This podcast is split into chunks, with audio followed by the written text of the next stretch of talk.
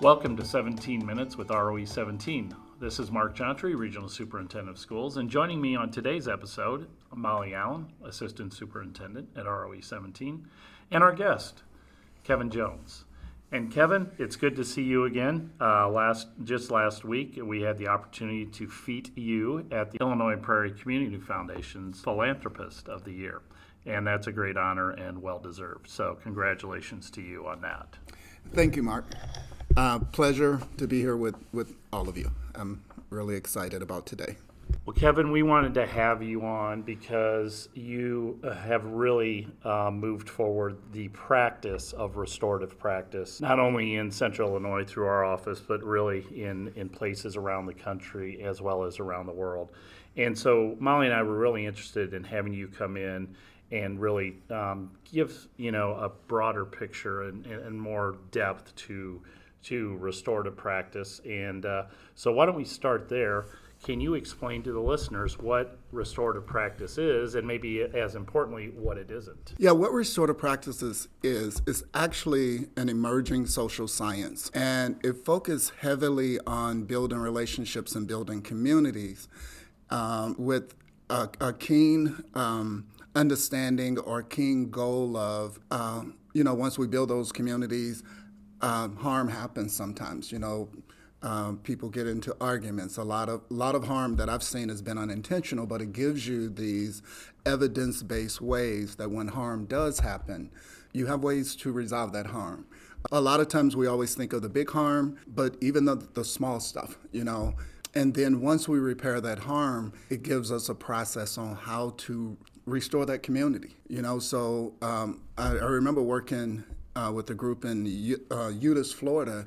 And after the training, they said they were going to spend the next year just building community because you can't repair a community that you've never built. And so, you know, you can repair harm and without having community, but if you want to have process to rebuild community, you got to build it first. And so, it's just a heavy emphasis on relationship. It's the science of relationships and community.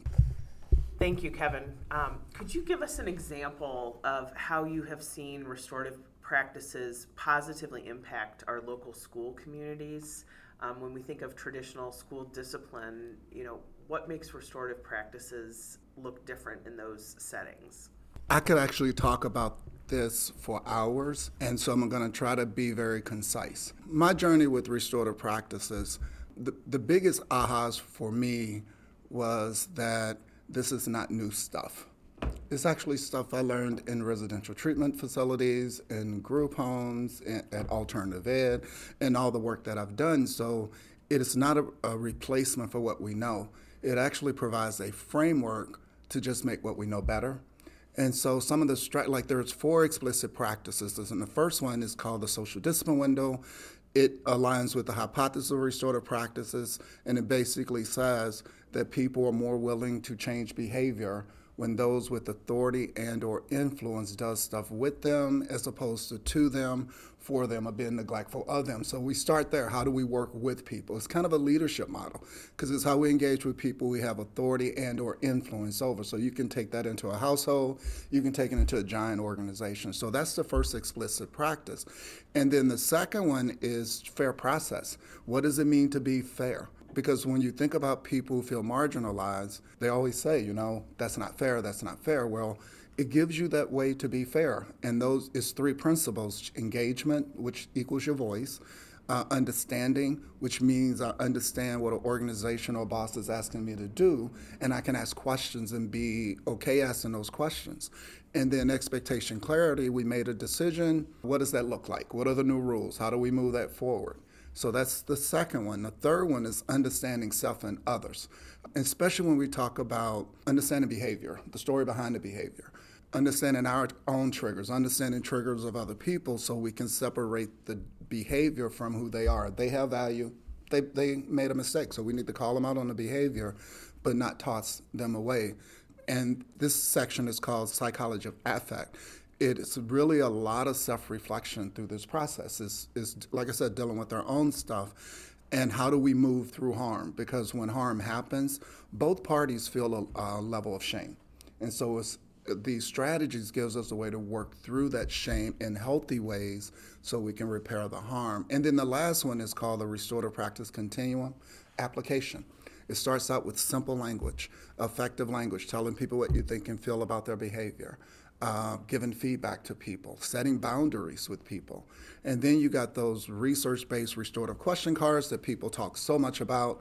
They're evidence based cards. They allow people, they give a voice to the person who you're asking the questions. If they cause harm, they get a chance to tell their story, to discuss impact, uh, and more importantly, discuss solutions. And the something that is lost with restorative practice and restorative justice is that there's a belief that it focuses heavily on the person that caused the harm. It really was designed to give a voice to people who were harmed, who were usually eliminated from the process. You know, that's just kind of the framework. But what I love about restorative practice and what I get to see from schools and just our local schools in particular, being able to handle discipline in a better way. Uh, the biggest mistake that people make with restorative practice is they try to turn it into a behavior mod program, and that makes it narrow. There are five reasons that restorative practice fail. If it's only top down, it, it, it should, I mean, driven by top, uh, by leaders is not a bad thing, but if it's only top down, it becomes compliance, and we end up doing restorative to people and not with people. Narrow, that we only focus on the responsive practices. Uh, you know, one of the biggest uh, I wouldn't even call it an aha. And it's, it's kind of a concern because I've done thousands of trainings. The first two days of restorative practice trainings focus on the 80% of building relationships and being able to take care of things along the way. I've done 99% of my trainings have been those.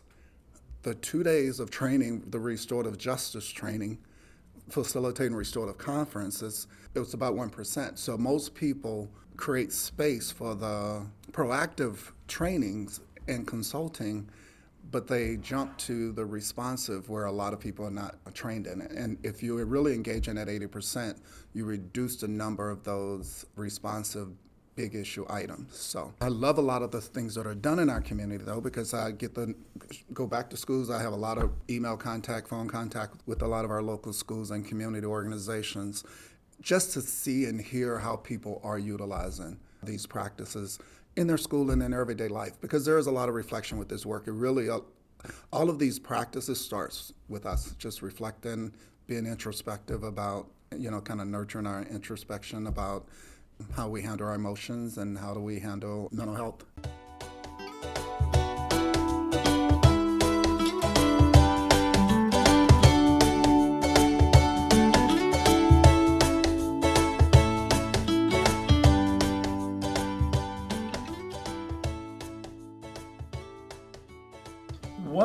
Say are some misconceptions or the biggest misconception about restorative practice? I think the biggest misconception is it's a couple. One, that the focus is on the person that caused the harm, like giving them a break. That is soft. Oh, there's no discipline. We sit around and talk about it. But what's interesting about that misconception is punishment is actually passive discipline because no one ever has to take responsibility for what they did in a restorative process, it doesn't even happen unless the person who caused the harm owns that harm and wants to make it right. You know, a lot of times when I get into responsive circles, the hardest work is not the circle. The hardest work is I meet with every individual and have these restorative conversations. And if that person is not ready to own their behavior, I wouldn't do the conference. I've, I've actually passed on conferences for that exact reason where, like I said, in traditional punitive situations, somebody does something in your school, you suspend them, they go home. They come back three days later, issue not resolved. And I see that a lot in schools, a lot of these unresolved conflicts, even on a smaller scale, because we go back to that continuum, doing that 80%, something comes up, we're gonna talk, we're gonna address it. We're gonna we're gonna use effective language. We're gonna use those restorative questions. We're gonna work to solutions. And I always think about in a school setting, you know how when school starts, I was at Alt Ed for 21 years, and I loved the beginning of school because everybody was the best of their best. you know, everybody's right. happy to be there, and then they have a few conflicts, and then all of a sudden it's not as good, and then they build up, and it's like, okay, it's October, we get a break, and then it's Thanksgiving, and starts all over. Well, taking those times, because a lot of these practices can be done, they're not all sit down and do. They're effective language, restorative questions, walking around because you use those questions to give praise as much as you do to address behavior. And what you're doing, you're creating space for when those big things happen. You got time for it. Because a lot of places I go, you know, locally and around the country, I can tell right away when I walk into a school. If there's a lot of chaos, there's a lot of putting out fires, what that tells me is there hasn't been a lot of focus on building relationship and community.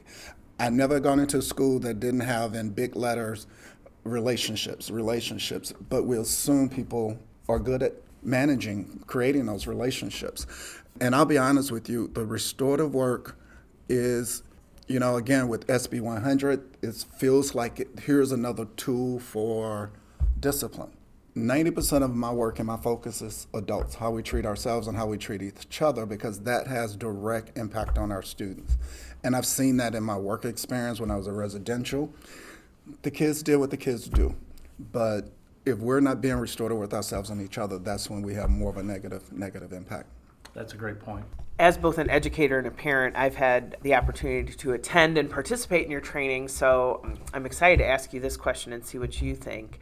What is one simple way that families, schools, or community members can implement restorative practices into their lives? Yeah, I think, you know, the biggest one and the, the, the, most success, and I'll start with me. When I came across these restorative practices, it felt good because it felt familiar. When I was at my best as a leader, as a staff, as a parent, as a person, I was engaging in restorative practices because these practices came way before the research. The research is about 25 years old and continuing. But these were practices based on when we think of those people in our lives who we looked up to, like still to this day, we have a relationship with them, we looked up, we have a lot of respect for them. Those people were engaging with us in restorative practices. That's why they had such a positive impact on our lives. But it was implicit, you couldn't explain it. I know in my career, you know, especially in res- when I did residential or even in alt ed, we're dealing with behaviors. I've always had a, a, that's been a high skill for me. And people ask me what I do, and it's like, I don't know. Well, I was engaging in these, practices, and when I learned to take it from being this implicit thing that we can do when everything's right to something that is a science and we can really be intentional about utilizing those, this process became just so much more doable. So going back to the original question, is is is how we show up. Are we working with people? Are we uh, being intentionally fair? Are we uh, understanding ourselves and others? So we're not triggering things because sometimes we are not checking ourselves and we come in and boom whether it's as a parent as a boss or a teacher we can really set that tone based on how we show up. And then it's that application. Be proactively building relationships and community with using effective language. To again set boundaries. I'm not okay with that teaching empathy it worries me when i hear stuff going on with you out in the streets or outside of the classroom or whatever. And to just give feedback. I really appreciate what you're bringing today, or, you know, I hear what you're saying, but we need to work on this differently because it's not working. So it just gives you this really cool structure. So, and that's why it fits in so many places there are four words I always share out in my trainings, just is to be mindful, you know. And those four words are just in, intentional engagement. So intentionally engaging with everyone we come in contact with, utilizing explicit restorative practices. Why? Because every time we come in contact with someone, starting with us, we're going to have an impact. So let's be intentional about that impact. And then the last one is just that reflection, that introspection that will continue to grow. And this work is not crazy wide because I do a lot of, I've taken a lot of information about this work all the time. It's not wide, but it's, it's really deep. It's a framework to bring everything you've learned everything you experience through it, and it just makes it better. And that's why I never get tired of sharing it out.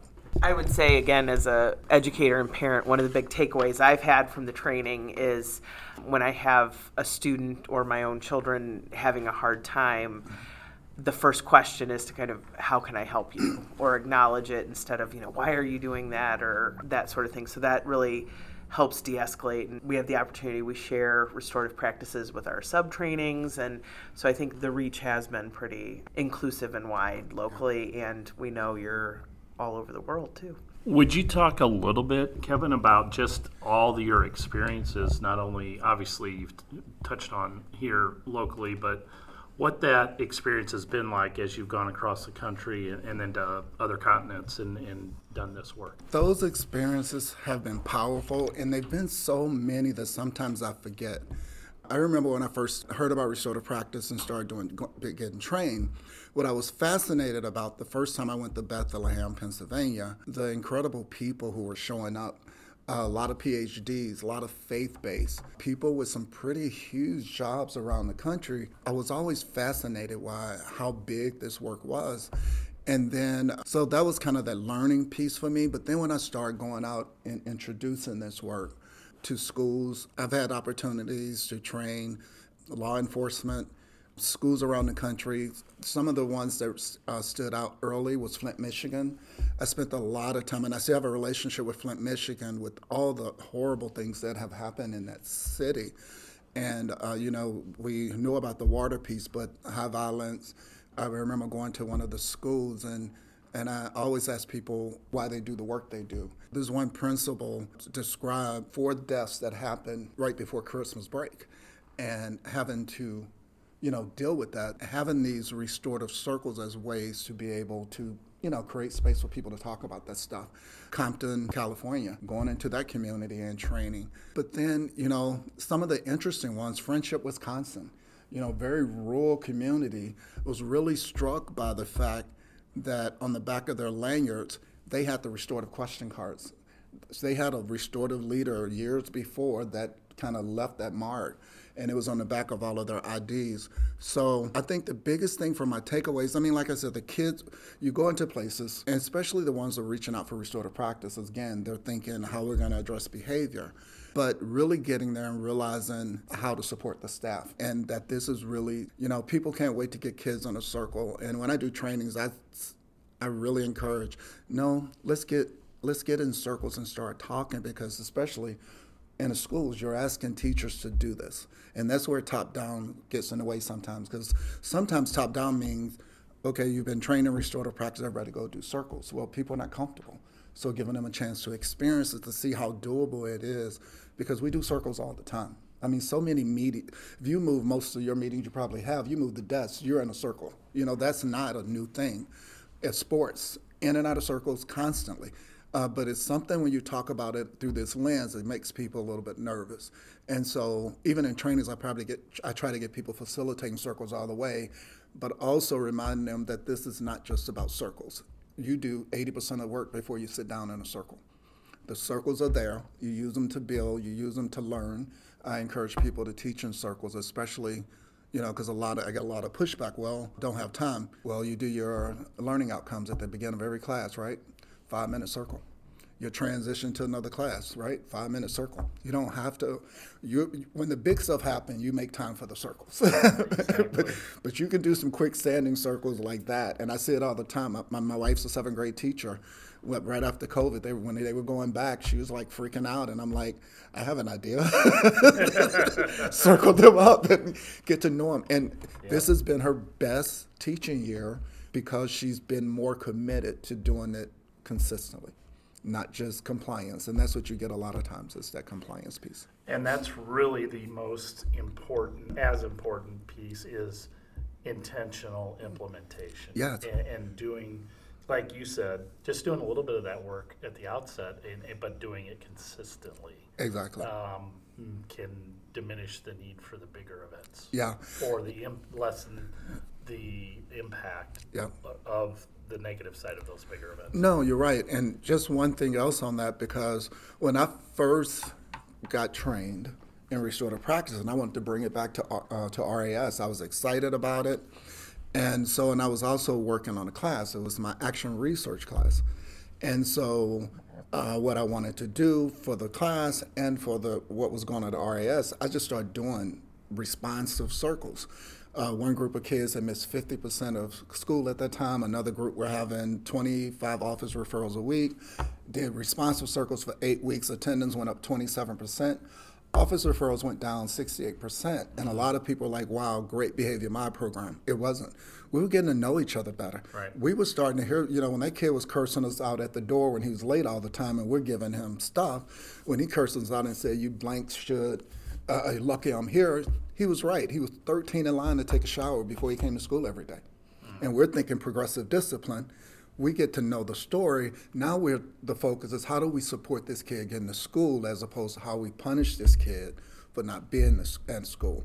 And so it's, it's you get to know the stories behind the story. You build those relationships, and and you all know this from we got relationship with people. We can have real conversations, and Yeah. so we got to build a relationship first, and that's the missing link. That's at the end of the day, that's what education is. It's a relationship business, isn't it? Yep, it is 100%. Well, Kevin, I want to thank you for taking the time today to visit with Molly and I. Is there anything uh, that you would like to say as we kind of wrap up today's episode?